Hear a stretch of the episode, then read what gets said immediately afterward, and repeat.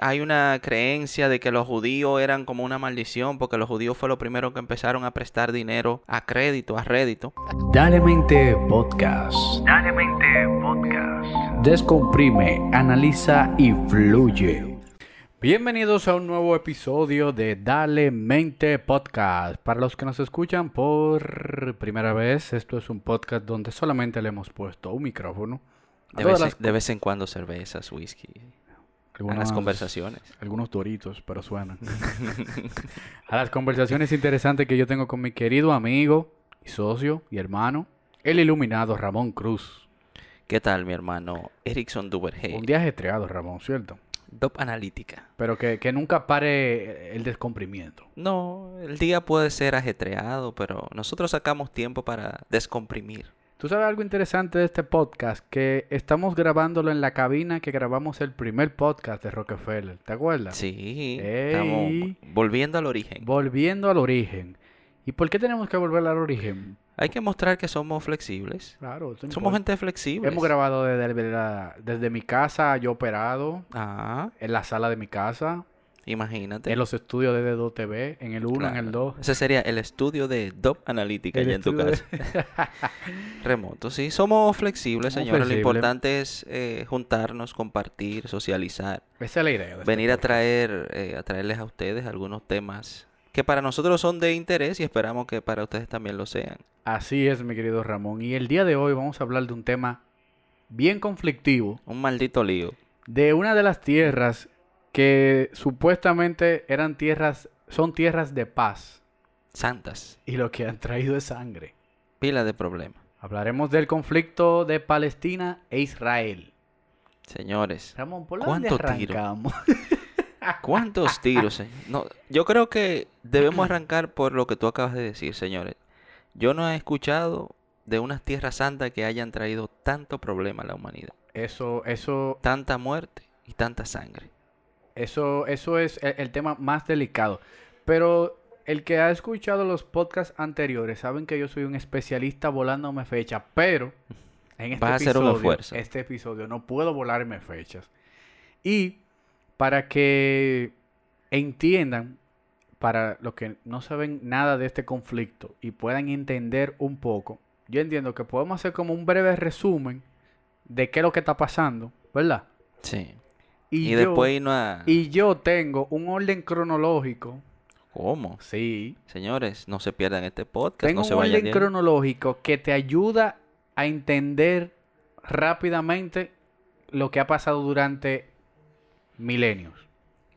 Bien, Vamos arriba, hermano. Entonces. dale tu resumen y yo arranco con el orden. Eh, yo creo que muchos de, de las personas que nos escuchan recientemente posiblemente hayan escuchado ya el tema de, de Israel, eh, el conflicto que hay con Israel, Palestina eh, y la franja de Gaza, porque se ha tornado muy sangriento, muy violento. O sea, estamos hablando que entre un lado y otro se han lanzado 300 misiles. ¿verdad? Una Ya- vaina. hay más de 300 Súper personas caótica. muertas ya. Es un conflicto que tiene más de 100 años en candela. ¿verdad? Eh, digamos que por un pleito eh, por terreno religioso, religioso. porque uno no acepta al otro, porque el otro no acepta al otro. Y todavía, bueno, al día de hoy hay problema ahí. O sea, Es, bi- es- es- es- es un tema bien complicado, como tú dices, por el tema de que la religión incide mucho. Y no hay una de las cosas más que generen más conflictos que las religiones. sí, y las creencias de la gente. Entonces, yo tengo el orden cronológico. Oye, com- oye, com- oye, ¿cómo fue? Vamos a descomprimir esto de, de- ¿Cómo comenzó el lío, el bochinche entre Israel y Palestina? Exactamente. Entonces, lo primero que hay que entender es, en el 1400 antes de Cristo, hubieron unas cartas. Señores, las- 1400. Oye, ¿por dónde va el lío? Hubieron unas cartas que se llamaban las cartas de Amarna. Esas cartas decían que a re- Sí. re- remember this word, o sea, Sion, esta Zion. palabra la, la vamos a escuchar mucho. Sion era eh, una ciudad que se llamaba Jerusalén, desde ese momento del 1400. Y su rey, el rey Melquisedec, ¿Tú has escuchado de ese rey? Señores, miren, habla como los faraones. Ah, era el primer propietario de esa tierra, de Jerusalén. Eso fue lo primero que se registró en unas escrituras de esa carta. En el siglo XIII, ¿verdad? Después, Antes de Cristo, eh, los yebeus se apropian de esta, de esta tierra, de los Sion. Los yebeus eran los que llevaban. los yebeus crean esto y le ponen el nombre de Yebus. En ese momento no existían países, o sea, no existía Israel, no existía Egipto ni nada de eso. Existían divisiones. Eran divisiones. Estas divisiones, en ese momento habían tres ciudades, que era Fenicia, Jericó y Canaán. Bien. Canaán. Canaán. Estas tres, eh, en ese tiempo, ya de Egipto, existían los primeros descendientes de Israel. O sea, para que vayan entendiendo que vienen de Egipto. Sí. En el siglo XII, eh, durante el reinado del faraón Ramsés, los israelitas se fueron de israelíes. Los israelíes se fueron de Egipto para, un des para, para los desiertos de Israel y fueron totalmente nómadas. O sea, se fueron moviendo, deslizándose de un sitio a otro, no, no, tenían unos asientos. ¿Qué pasa? Ellos eh, se complican con los... A ver, espérate.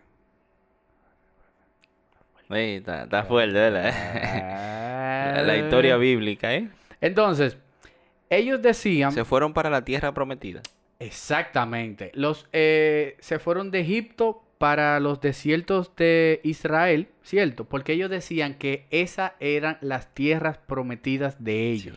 al lado de Jordania, por ahí el río Jordán. Exacto, es como los hijos de Israel comienzan una guerra y se lamben a los fenicios, al pueblo de Canaán y al pueblo de Jericó. Y todo eso se hacen dueños y en el 10 antes de Cristo, bajo el reino de Saúl, dominaron todas esas tierras, Israel. Sí. Estamos hablando de antes de Cristo. Sí, el conflicto, bueno, la historia comenzó antes de Cristo. Entonces, aquí viene un punto. En ese tiempo se construyó el templo de Salomón encima del monte de Sión. Ay, mi madre, ahí comenzó el problema. ¿Me entiende el puntico, verdad? Aquí comenzó el problema. ¿Qué pasa? Esa misma práctica se sigue aplicando. Destruir eh, lo que ha, o sea, lo que ha enfurecido mucho a los palestinos, que luego, o sea, ya volando un reguero de siglo, porque tú estás, eh, tú estás más lejos que el carajo hoy. Pero espérate, dame rápido. Los babilonios, ¿verdad? Sí. Invaden y se lamben el templo. Lo desbaratan. Viene el imperio persa y se lambia a los babilonios. A, Babilonia. A Babilonia. Y vuelven a construir, o sea, vuelven a construirle a los judíos el templo. Y vuelve el imperio griego y se lambe otra vez al templo. O sea, el templo se construyó dos veces. Dos veces. ¿Qué pasa? Que del templo solamente quedó una parte, que es el muro de los lamentos. El muro de las lamentaciones. ¿Me entiendes? Ahora, hay una historia en la Biblia que habla de Abraham, que tuvo dos hijos, Ismael y Isaac. ¿Cierto? Cada uno depende eh, una de las religiones. Los que son descendientes de Ismael son los árabes. Los descendientes de Isaac son los judíos.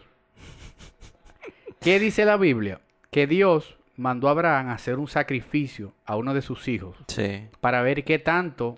Eh, ¿Qué tan grande era su fe? Qué tan grande era su fe. Cuando él llega allá a hacerle a, a a su propio hijo, un ángel lo detiene. Bien, ese hecho histórico, bíblico, tiene dos eh, conclusiones. ¿Cuál, es la, conclusión? Para los, eh, para los árabes, a quien eligieron para poner en, el monte de Sión, miren dónde está Sión, ya Sión está en el templo y ya Sión está en la Biblia, o sea, a quien elige él para matar, los árabes dicen que es a Ismael y los judíos dicen que es Isaac, ya de por ahí arrancó el problema.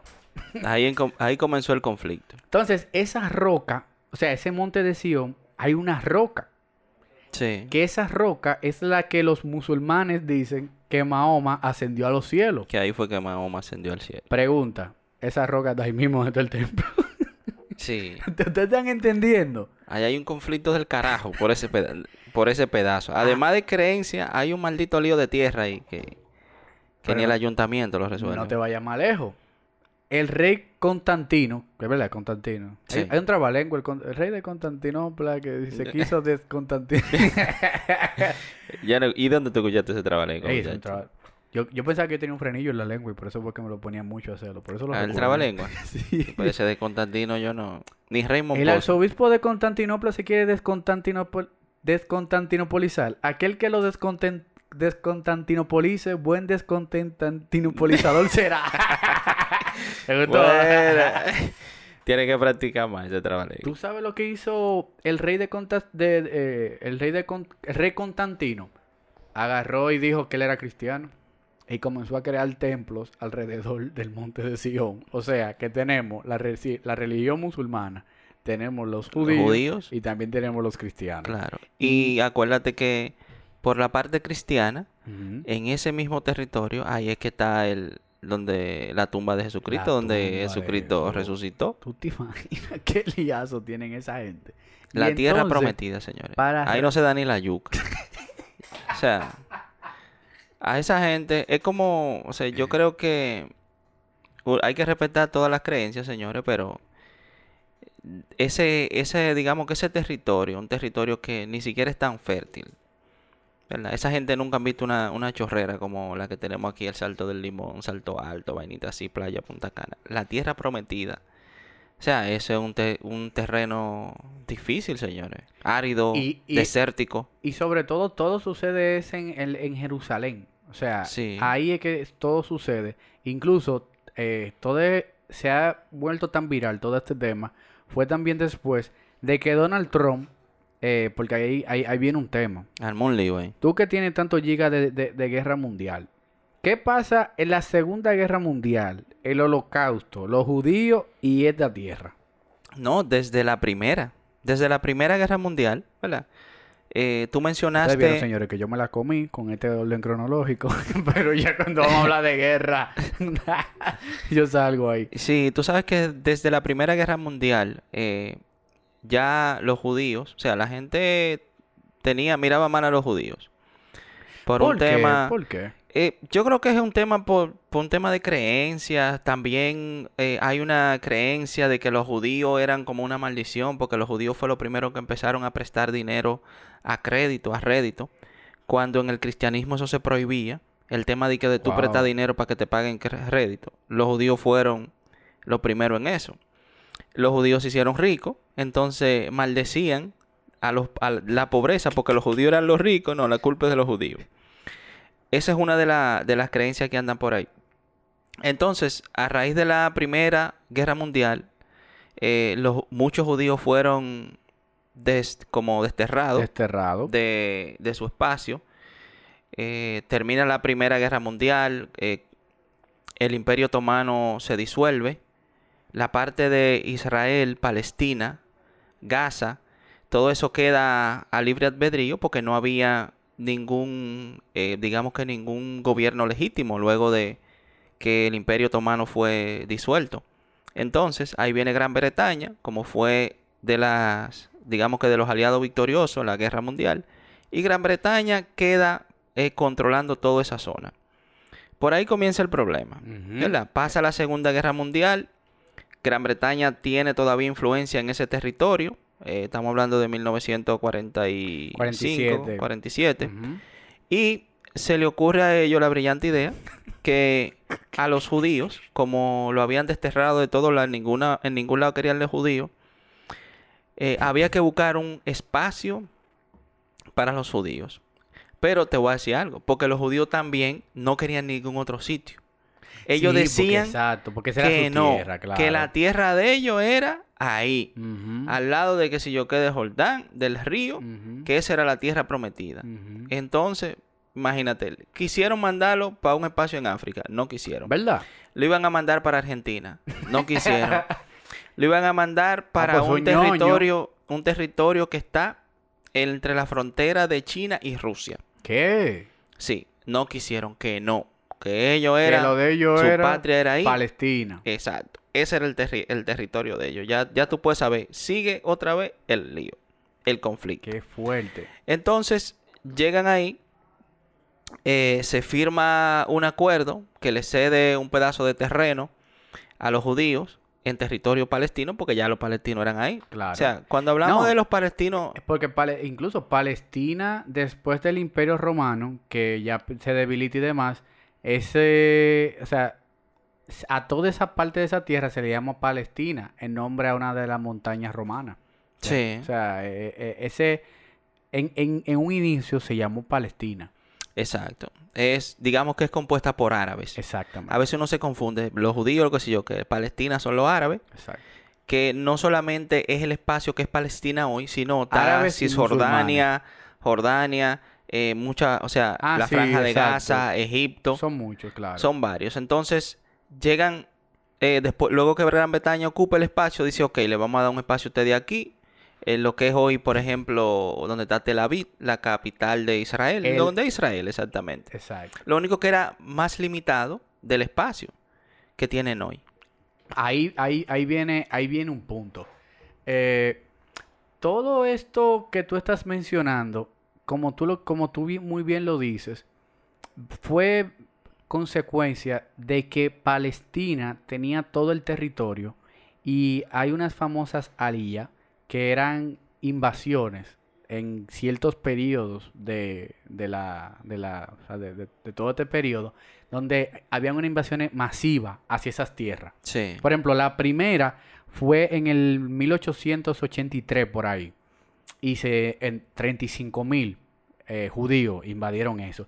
Y Sí. vi un dato por ahí que el Sir Rothschild fue uno de los que financió la segunda alía. Sí. O sea que Ahí están los judíos. los judíos... Y el dinero. de- exactamente. Por eso fue que cuando tú mencionaste lo del dinero me, me llegó el dato. Claro, ellos financiaban. lo- eh, los Rothschild llegaron a tener tanto dinero que ellos financiaron gobierno. Y a príncipe y vaina de Gran Bretaña. Posiblemente eso influyó mucho en la decisión de Gran Bretaña de, de cederle el espacio también a Israel. Sí, porque también eh, Gran Bretaña y Reino Unido para ese momento mm, dijeron, espérate, ya yo no, yo no me voy a meter en este lío, este lío está demasiado fuerte entre Israel y, y, y, y- la- y los, y, y los, ¿cómo es? Lo- que- lo y árabe. Palestina, Sí, pero, los judíos. espérate, era- Los judíos y los árabes. exacto, lo, Israel y, y los árabes. Exacto, Conflicto Israel-árabe. exacto. Entonces, ahí hay un punto. Dale. Israel, vamos a abundar un chisme más después, porque el ejército de Israel es tan bueno. Pero Israel lo han intentado invadir dos veces. O sea, han, han tratado de, de expropiarse de, toda, de, de todos ellos. Sí. En la primera, la...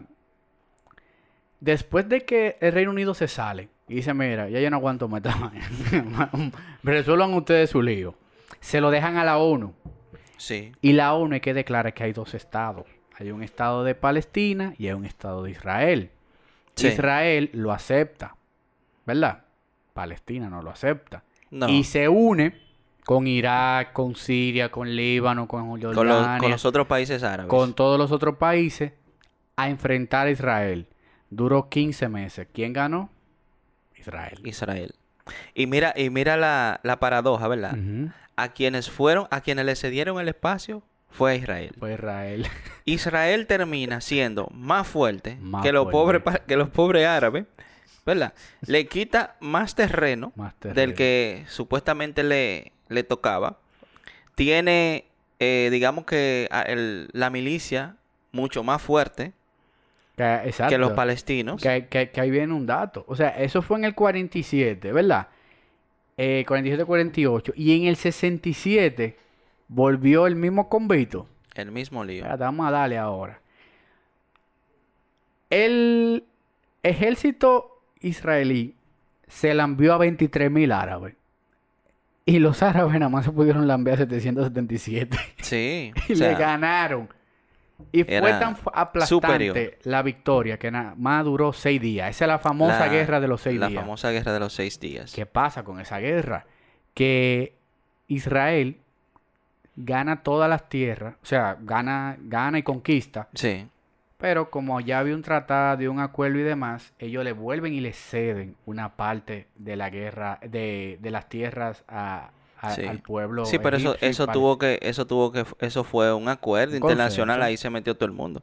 Yo creo que ese, ahí es que está el acuerdo de Camp Davis, donde está, Oh. donde participó Clinton. Ah, no, no, no sabía. Claro, Clinton, Yaf- Yasser Arafat. Ese, e- eso te iba a preguntar. y A el ti que te, lo- encanta, de te, encantan la- te encantan los personajes. Ya, ya fue la.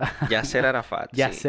fa. Yasser Arafat fue eh, un líder de la OLP, que es el Movimiento de Liberación de Palestina, No. durante mucho tiempo. que tú eres duro, ay, que duro. Eh, Señor, este tigre no tiene nada, ni un celular ni nada. O sea, tú Oye, eres. sí, Yasser ¿Tú, vivi- Arafat. tú- tú eh, viviste por ahí? No, no, llegaste a vivir. No, yo no, no, eso, ¿Ni has visitado? no, realmente ni me interesa. ¿Qué es lo más cercano que tú, ha- que tú has viajado por ahí? Por ahí, eh, a Turquía, A Turquía. pero ni me interesa ir por ahí. Por ahí no hay nada que ver, señores. Eso es desierto. Eh, ¿Sabes? Me perdonan si tenemos algún Oyente. fan religioso, de alguno, pero realmente, después que tú conoces el mundo y tú ves, realmente ahí lo que está es Jerusalén, donde está el muro de las lamentaciones, donde está La cúpula de la roca. la cúpula de las rocas y donde está el, eh, el sepulcro donde Jesús eh, resucitó. Pero después de ahí no hay nada que ver. Exacto. Eso es un terreno árido, o sea, eso es prácticamente desierto. Más todos los problemas que tienen esa gente, ¿quién quiere ir donde hay tanto Y al final no es tan santo. Entiende. Entonces, eh, Palestina, eh, bajo, digamos que bajo el liderazgo de Yasser Arafat, logró un acuerdo, ¿verdad?, de paz, en donde intervino Estados Unidos, la ONU también, para que le devolvieran un poco de terreno, porque también Egipto se metió. Cuando Egipto vio que Israel estaba, ¿tú entiendes? Eh, Belicoso. Claro, o sea, ellos invadieron el terreno que ellos tenían. Pero, o sea, ellos invadieron todo Palestina, hasta la franja de Gaza. Entonces, cuando llegan al acuerdo de Camp Davis, entonces atrás. Israel tiene que echar para atrás. Y dice, bueno, vamos a devolverte la franja de Gaza. Y le devuelve un terreno que pertenecía a Egipto, porque esa gente estaba belicoso. ¿Entiendes? Pero entonces ahí viene el tema. ¿Por qué es tan, eh, yo diría, tan desproporcional la, la el conflicto entre ellos dos?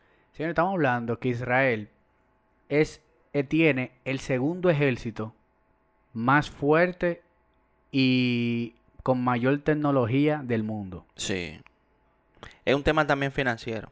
O sea, no es una, Esta- no es una es la niña mentira. linda de Estados Unidos. no realmente que es la niña linda, sino eh, ha sido favorecido muchas veces, por eso pasó el último lío, porque Donald Trump fue Pues, pero Donald Trump un loco. a Jerusalén Y allá y va a ganar otra vez. Es verdad. Y, claro, búscalo para que tú veas cómo Yo que- está yo- haciendo yo- campaña. va a ganar otra vez porque, Es verdad, está haciendo ya campaña. Claro. Ah, pues yo le voy a dar seguimiento. Claro, dale seguimiento, va a ganar. A ti y a mí nos gusta Donald Trump. Nosotros somos simpatizantes. Mira, hay una regla de Roger Stone, eh, uno de los asesores de Ahí Trump, que duro. oye. ¿Cuál es la regla? que dice que lo peor que puede tener un candidato, un candidato es ser aburrido. Y Joe Biden es aburrido. Y tú sabes al- algo peor también que tiene Joe Biden. Que tiene el 54% de la oposición con un candidato muy fuerte. Y loco. Entonces, si tú ves la- un la- Las discurso... elecciones quedaron demasiado parejas. Estamos hablando Sí. de que la mitad, del po- la mitad del país no lo quiere. Ya que estamos hablando de Donald Trump y estamos hablando de guerra, eh, endablemente, no somos, no estamos de ningún bando. Solamente estamos decomprimiendo. Señores, No estamos de ningún... vamos a hablar un poquito del ejército israelí. ¿Soporta? Prende. Señores, el ejército israelí es un ejército pequeño, pero una de las fuentes que genera, que dinamiza más la economía local de Israel son las empresas que se dedican a la creación de armas, Y a vender armas. a vender armado a mano. Incluso tú me estabas mencionando que hay un Yo creo que tal vez, tal vez por eso fue que Estados Unidos decidió poner la embajada allá. Ah, Vamos a darle Jerusalén a los israelitas. para tener armas. Esa gente fabrican todas las armas que a veces nosotros necesitamos. A veces, solamente cuando el tío San lo necesita. Claro, mi hermano. ¿Tú sabes algo interesante de la, del ejército israelí que pude investigar? Ellos valoran demasiado al talento humano. O sea, ellos Sí, valoran mucho a su gente. Primero, porque le cuesta mucho. O sea, estamos hablando que eh, en Israel todo el mundo desde que es adolescente tiene que pertenecer a la milicia. Pero si hay poca gente inteligente que ellos valoran a lo poco que hay. Son muy son, son inteligentes. Sí. Por ejemplo, un ejemplo eh, puntual. Los misiles tienen el motor en la parte de atrás para que quien lo esté comandando, si en algún momento tiene un impacto o lo derriban, pueda continuar con el motor hasta su punto objetivo, aunque se lamban a la persona que está eh, pilotándolo. Es el modelo estándar, tú dices. El modelo estándar. El modelo israelí tiene el motor delante para que si lo impacta, el motor le sirva de blindaje a quien lo está pilotando y salvaguardar la vida de ese israelí. ¿Tú me estás No, entendiendo? No, esa gente realmente sí, o sea, valora mucho a, a sus operativos militares. Otro punto. Israel, o sea, Israel ha crecido y ha vivido de la guerra. Yo creo que eso se nota también en el esfuerzo que ellos ponen en mejorar siempre su armamento. Estábamos, o sea, mirando que recientemente eh, Hamas le lanzó a, o sea, a Israel, ellos están tratando de derivar a de sí, misiles. como 127 misiles. 127 misiles. Sí, 127 misiles. Eso no es demasiado. Oye, es un reguero. Yo creo que aquí no hay ni 15. Exacto. Yo creo que aquí, aquí no se sabe ni cómo se Y tienen prende un misil, entonces o sea, para que sepas. Y gracias a, 127 misiles. sí, gracias al avance militar que tiene Israel y el domo de hierro Háblame del ¿Qué? domo de hierro. o el sistema de defensa, yo nunca había visto una vaina de esa, muchacha. ¿El domo de Sistema- hierro es literal un domo de hierro o, o qué? El domo de hierro es el sistema de defensa antimisiles que tiene Israel. Antimisiles. Bueno, imagínate, Gaza le mandó, tú sabes que los misiles no es tres días que duran para llegar. Gaza le mandó 127 misiles. Y el sistema antidefensa, ellos lo llaman así, domo de hierro, eh, pudo derribar el 90% de esos misiles. Eso quiere decir Que de 127, Ah, es- 17 misiles es como una barrera que también tienen bombas o misiles que se disparan Misiles, automáticamente. misiles que se disparan automáticamente y persiguen los otros misiles y lo explotan en el aire. Película, Ah, película. Avenger, Avenger. Así mismo, Iron Man. Iron Cuando Man. Iron Man se iba, se iba a llevar el misil pa- fuera de Manhattan. Qué fuerte. Eso, o sea, realmente Stark Industries. Ey, Stark Pertenece a. Israel. Howard Stark. Claro, esa gente está muy desarrollada a nivel militar. Tú sabes un punto que yo vi también, que la línea de mando en el ejército israelí es muy corta. Es decir, una No tienen tanto teniente, segundo teniente, primer mayor, tercer mayor, coronel general. tomar una decisión no es tan burocrática. Por ejemplo, están en un territorio y hay que atacar directamente una casa que ellos se dieron cuenta. No tienen que estar llamando a que el teniente que dé la orden de que el primer ministro que sé yo cuánto. Ellos mismos se encargan. Sí, Y han empoderado, han empoderado a su propia, a su propio ejército a que sean autónomos. claro. Entonces, ¿qué pasa? Que esa reducción Hay una clave ahí, oíste, de, de éxito, eso mismo. Claro, ¿no? Ellos, ellos tienen incluso eh, un experto en combate. Porque yo soy así, yo comienzo a leer, me, me- me meto en Experto un, en combate. un- un Coño. reguero. Me metí en un link ahí que hablaba de un experto en combate. que la- este experto en combate, con la seguridad que él habla, Sí, es válido la fuente. Él hablaba que no hay nada peor que la moral, eh, ¿cómo era que él decía? La moral del- de, de combate. La moral de combate le llaman a cuando tú estás en el campo de batalla, no rendirte. Sí. Los israelitas no le importa perder su vida. Ellos ninguno le importa. Tú sabes que ellos tienen el, el tema de la muerte para esos fanáticos religiosos, eh, israelíes, eh, los árabes, ¿verdad? palestinos.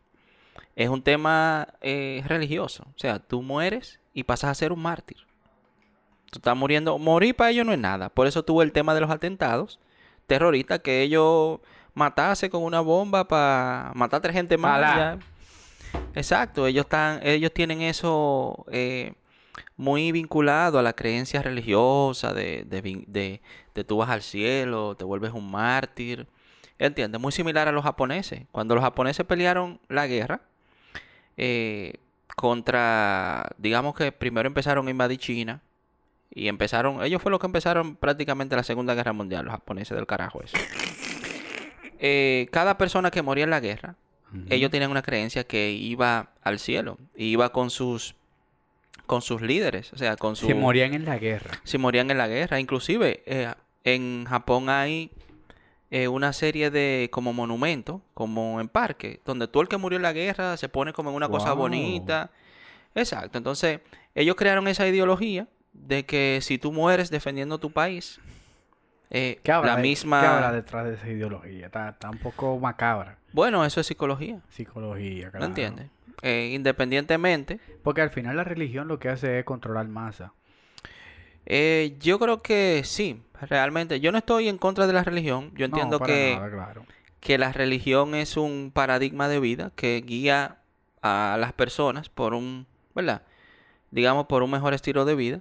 Pero hay cosas que son extremas, esos son extremistas religiosos. Esos son extremistas religiosos. Que en toda la religión los, los hay. Claro, porque si tú te vas a llevar 100% de la religión, la religión dice que no mates a nadie. ¿Verdad? Entonces tú la vas a contradecir con otra acción, Claro. por otra creencia. Esos son extremistas. Es, es realmente, eh, es penoso este, este conflicto y como hemos visto, eh, no es algo que se puede resolver fácilmente. O sea, estamos hablando que en menos de 5 kilómetros, tres Sí. religiones, tres de las religiones más fuertes del mundo, tienen sus cimientos en este Sí. pedacito de Sitios tierra. sagrados. Entonces, es como que si algo... Lo primero es que hay que entender el nivel de, de worship que tienen ellos hacia esa religión, de, adoración. Eso es lo primero. Sí. ¿Qué tan arraigada está la religión en ellos?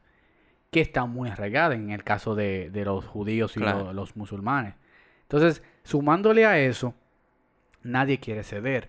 Sí, o sea, y, y ver qué exige en cada bando, ¿verdad? ¿Qué exige? ¿Qué exige cada bando? Porque ahora mismo, eh, como el conflicto está en su buena, Israel no quiere ceder, ni Palestina quiere ceder. A pesar de que los organismos internacionales, la ONU se emitió y dijo, señores, hay que dejar eso, hay que dejar esos líos, porque eh, los problemas, si no se detienen, lo que van es escalando. claro que Se sí. va calentando más la cosa, van escalando, y hay bombardeos y bombardeos. Pero es lamentable eh, decirlo. Pero yo entiendo que es va, a continuar el, el derramamiento de sangre. Pero si nos vamos desde un punto cuantitativo, no tanto cualitativo, un punto cuantitativo, se ve una aplastante derrota del pueblo palestino frente a Israel. Bueno, yo realmente no lo diría así. ¿Tú sabes por qué? Porque estamos viendo una cosa muy similar a lo que vimos con Vietnam. ¿Verdad? Vietnam, Oh, bien, buen el. Vietcong se enfrentó Sí, a porque Francia. ahora el Vietcong sería Palestina. Exacto. Eh, y Estados Unidos sería Israel. dicho directamente jamás, ¿verdad? Que jamás, es el brazo militar. Ajá, jamás es Vietcong, Exacto. Que está peleando contra Israel. que es Estados Unidos. En territorio, Gaza es mucho más pequeño que Israel. En armamento militar es mucho más pequeño, pero no deja de ser una amenaza inminente porque estamos hablando que le mandaron 127 misiles. O sea, no tampoco es que son los niños infelices. Y realmente con la política militar de Israel, ellos están llevando a Gaza y a Palestina a la desesperación. Porque primero, Oh, ya estoy entendiendo tu símil con el Vietcong. Exacto. Cuando te llevan contra la pared, el Ellos no tienen nada que modo perder. sobrevivir.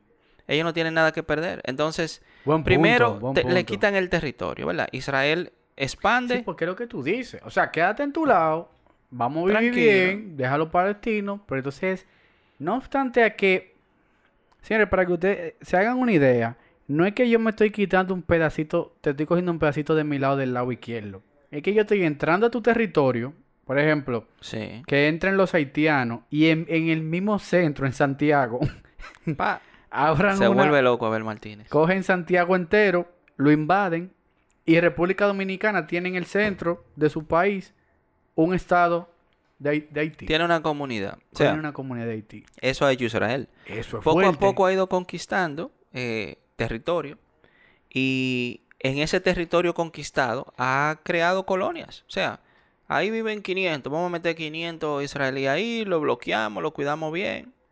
O sea, es una manera de que tú también incitas mucho a Presión, presión, mucha presión, presión. mucha presión, mucha presión. Hay muchas zonas libres que son controladas igual por Israel. O sea, hay muchas zonas que son supuestamente libres y los palestinos no pueden andar. Entonces, eh, yo entiendo que esa guerra va a seguir porque ninguno quiere ceder. Eh, creo que va a ser más destructiva a nivel de infraestructura que de muertes, porque, o sea, han bombardeado muchísimo y creo que anda por 300 y pico el número de muertes. Pero tú sabes, ahí con, con ese tema de- del número de muertes, eh, cuando tú escuchas hablar de, de estos países, como que yo en mi mente, como que veo pocas personas. Pero estamos Sí. hablando que del lado de Israel hay 9 millones de personas y del lado de Palestina hay 5 millones. Sí. O sea que en ese pedazo... Y de, y de los nueve que tiene Israel, hay creo que medio millón que está en territorio palestino en colonias. Exacto, imagínate. Eh, Sí. Está fuerte. Sí. Y hay mucha gente ahí. Hay mucha gente ahí. Esos 5 millones. Me retracto públicamente de lo que hablé de Claro. Israel. Porque realmente no, no, no. No está, no está tan. Está Sí. complicado. Y tú sabes que te ¿Qué, digo tú, algo. ¿Qué tú harías si tú fueras la ONU? Mira, la ONU ya emitió, fuerte. la ONU ya emitió un, una, bueno, el, el secretario de la ONU dijo que hay que parar eso. Ellos no le están haciendo caso, lamentablemente. Es que la ONU. La ONU. eh, eh, o sea, es cierto. Es, es, es un organismo internacional. Pero hay que ver qué interés tú tengas. O sea, qué interés tenga el país en respetar o acatar las decisiones de la ONU. También, porque anteriormente ya había un acuerdo. ¿Me entiendes? Había un acuerdo y no se respetó. La ONU lo hizo y Palestina dijo: Me vale. mm, Entonces, ellos ninguno quieren salirse de ahí. Eso es otra. Ellos ninguno quieren salirse de Porque ahí. como tú dijiste, podían busc- o- o podía haber un asentamiento después de la segunda en otro lugar. Claro. Eh, y es que te digo, una decisión política ahí es muy complicada. O sea, Es muy complicada. Yo, yo realmente, mientras más me adentraba al tema, me daba cuenta que eh, solo Dios que ilumine a alguien eh, es que es muy difícil, porque estamos hablando de, de más, más de dos mil años, o sea, de, de, de- de de ese conflicto. En esa tierra. Y es tampoco como que tú puedas... Señores, no hay nada más fuerte que atentar contra una religión. Sí. ¿Me entiendes? Es la creencia de la gente. Entonces es como que si de repente al pueblo dominicano, que sabemos que la basílica está la Altagracia, Sí. la Virgen de la Altagracia, que de repente digan que, que eso ya no va a pertenecer a nosotros para hacer un consenso con otra parte de la tierra, de la, de la, de Eso la es como isla. que, imagínate que España quisiera ahora tener otra vez control de la isla. Exacto. ¿verdad? Ah, no, que esto era de nosotros antes. No, pero entonces como tú le sumas el tema de la religión, porque si fuera un tema territorial, Bueno, exacto. porque, si, porque ese es el tema, porque si fuera un tema territorial, división y división y, y- y llega un consenso, pero Sí. es división, pero dame, dame esta parte aquí, que aquí, aquí es que está mi religión. Entonces, en es, si por lo menos lo- Sí. el mm, Sion tuviese Claro. dividido, o sea, el, el muro de los lamentos tuviera en un lado y la, y la, y la cúpula de la roca tuviera en otro lado, ¿tú me Sí. entiendes? Se puede dividir, pero en el mismo pedazo que en el mismo pedazo. Ellos intentaron eh, que la parte de Jerusalén se manteniera, se mantuviese bajo dominio de la comunidad internacional. Eso estaba, eso, eso, Ellos intentaron eso. El tema a veces es que la misma eh, la misma comunidad internacional a veces tiene sus preferidos. es el problema, que vienen Entiendo. los intereses. A veces la misma comunidad tiene los preferidos porque quienes dirigen la comunidad internacional son los países fuertes. Mira, ve cuántas veces, por ejemplo, eh, la ONU no se quejó contra cosas que hacía Donald Trump y Donald Trump lo mandaba para el carajo. No, incluso hasta dijo que se iba a salir. De... ¿Entiendes? El tema del cambio climático, que todo el mundo estaba metido ahí, Donald Trump, yo me salgo de ahí. Hagan lo que Ujú. ustedes les dé su maldita gana. ¿Entiendes? Pero si somos nosotros, un país pequeño, República candela. Dominicana, candela, ¿entiendes? Entonces, ¿por qué en ese lío que, que ocurrió recientemente en Estados Unidos, blanco, negro, eh, Black Lives Matter, no mandaron un mediador internacional? No mandaron a Agripino Núñez, ¿verdad? Vamos a mandar a Agripino a mediar para allá. Hubiese resuelto. ¿verdad? ¿O por qué no eh, fue Almagro de la OEA, Organización de Estados Americanos? Vamos a mediar, Black Lives Matter, ¿no? Ah, no, ay no. ¿Entiendes? Lo grande Hay, hacen su hay lío. intereses. Los grandes intereses. hacen su lío, nadie puede decir nada. Tú sabes que a mí me dio mucha curiosidad conocer la vida de un de una persona que vive en Jerusalén. Sí. Y vi una vi varias personas que grababan blogs eh, de cómo era la vida allá. Y realmente es muy normal. O sea, ellos viven en una atmósfera que ellos entienden que sí, que hay un conflicto. Pero ahí, o sea, donde está el muro de los lamentos, la cúpula, el, el, el, el- el tema de Sion y demás, en ese pedazo no está pasando nada. Pero ella grabó un video en estos días. Dile que grabó una hora. Tengo que ver la fecha de ese Dile, video. dile que grabó una Ey, buen punto. Tengo que- Claro. tengo que ver la fecha Claro, de ese porque video. Jeru- como hablábamos, Jerusalén es una zona una- que una- un atractivo turístico. ha, el sido, único. ha sido más o menos restringida de los conflictos, Sí, ¿verdad? exacto. Pero Gaza está mandando misiles para Jerusalén. Ah, Entiende, ay, entonces, ah, pues hay que ver la fecha de ese video. Después del lío de poner la embajada americana en Jerusalén y poner Jerusalén, ya, ya, Israel, estuviste en el punto, exacto. ahí comenzó Claro. otro dilema. Dijeron ellos, ya, esto, esto no se va a respetar ni Jerusalén. Exacto, otro lío del conflicto. Entonces, Qué difícil debe de ser, Ramón, ¿eh? eso está sumamente lioso, mi hermano. Está muy, muy difícil. Realmente. Yo entiendo que de, de parte de nosotros la tarea aquí en, en Dale Mente era poder brindarles a ustedes de una manera descomprimida pero fácil de Una digerir. perspectiva. Una perspectiva de lo que está pasando en el conflicto. Pero a Sí. diferencia de otros podcasts que nos dejan ciertas enseñanzas y demás, este tema básicamente es como para tú entenderlo. Sí. Pero ni siquiera sale un análisis. No, me entiendes? O sea, sale tal vez el análisis del origen del conflicto, que lo mencionamos, ¿verdad? es una manera El tema como, como de- perspectiva, como tú dijiste. El tema del destierro de tanto israelíes como palestinos, eh, un punto del conflicto. El otro punto del conflicto es el tema de los símbolos religiosos importantes que hay ahí, Exacto. ¿verdad? Que lo mencionamos anteriormente. Y el otro, que es un otro punto fuerte del conflicto, es el tema de los asentamientos. O sea, Que claro, que partiendo de ahí pudiésemos sacar una enseñanza, por ponerlo así, de que cuando se habla de política o se habla de religión, es un lío del carajo. es muy difícil que, que la que se logre consenso. Sí, Y la religión muchísimo más que, que el mismo eh, que la misma política, porque que la religión mueve creencia, mueve cultura, que solamente la política por lo regular mueve pasiones, ¿me entiendes? sí. Estamos hablando de que tú naces en una religión. Claro, y como es un conflicto que tiene tanto tiempo, los niños, los jóvenes crecen en esa doctrina. O sea, no es un lío que de que ah, comenzó ahora, no. Ellos crecieron en esa doctrina. Los niños en Palestina crecen asustados todo el tiempo de que un misil puede venir y tumbar un edificio.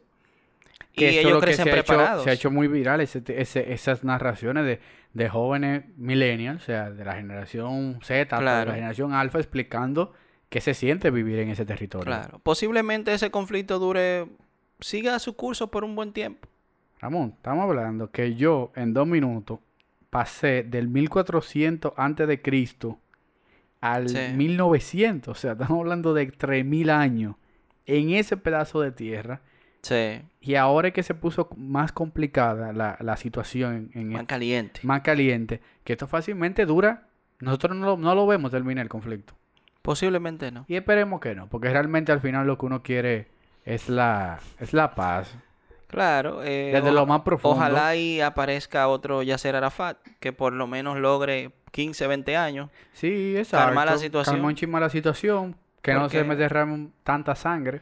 Claro, y tal vez lograr contener ese lío entre su territorio, porque el problema es que a veces esos conflictos salen. Eh, hubo una ocasión en unos Juegos Olímpicos que se dieron en Rusia, creo que fue, eh, o Alemania, que mataron 15 atletas israelíes. ¿Tú me entiendes? ¿Entiendes? Entonces, cuando tú ves que el conflicto sale del territorio, ahí de una vez involucra eh, otras naciones. Claro. Porque imagínate en otro escenario que yo haga un atentado en Estados Unidos, en cualquier vaina, porque hayan tres israelíes y maten 30, 40 gente que no tenían nada que ver con eso. Es, es- es un problema. Y también a ese terrorismo, súmale para Ya como que Y cerrar. para colmo ahí no hay petróleo para que los imperios se interesen.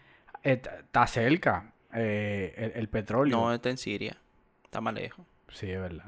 Es cierto. Por eso el lío siempre con Siria. Pe- Posición estratégica, petróleo, Pero tú- ruta de seda. Por ahí no hay nadie quiere nada por ahí. Pero tú sabes algo. Que aparte de todo eso, hay historias que amarran este pedacito. Y esto lo voy a, como que voy a poner la cherry del bizcocho con esto que voy a decir. Que por ejemplo, para los judíos, todavía en su cabeza está de que ellos necesitan derribar la cúpula de la roca para ellos poder volver a recrear el templo de rey Salomón. Sí. ¿Tú me estás entendiendo? Y O los sea, palestinos. algo que pasó Y los palestinos quieren exterminar a los judíos. exterminar a los judíos porque ellos entienden, ellos son sus enemigos porque tienen la posesión de su tierra prometida. Claro. Y eso está escrito. Eso no dice que en el pensamiento al aire, no. Ellos escribieron en una carta La tierra prometida no, discúlpame. eso- eh, esos son los cuando, cuando sucedió la primera intifada que ellos querían exterminar a los judíos. ¿Verdad? Porque le habían invadido toda su Qué tierra. fuerte. O sea, que, que es una cosa que está muy arraigada, Ramón. Está muy arraigada. Eso no es como que, que, que ahora de que, que PRD y PLD se están matando. Eso, Sí, eso es miles y miles de años. claro. Eso...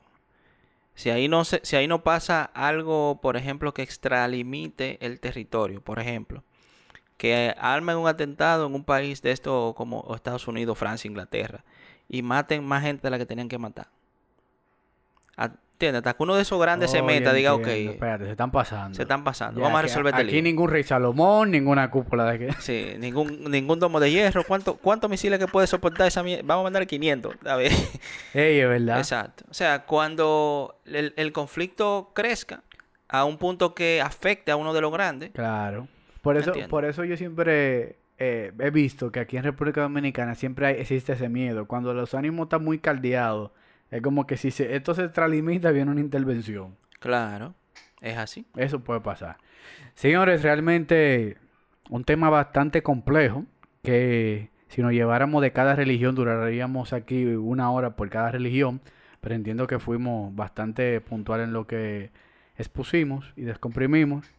Y como siempre, manténganse curiosos, manténganse analizando, Síganos en las redes síganos en las sociales. redes sociales. Y sobre todo, si tienen alguna curiosidad, si quieren investigar, si quieren indagar, pero sobre todo, si quieren profundizar, denle. Mente.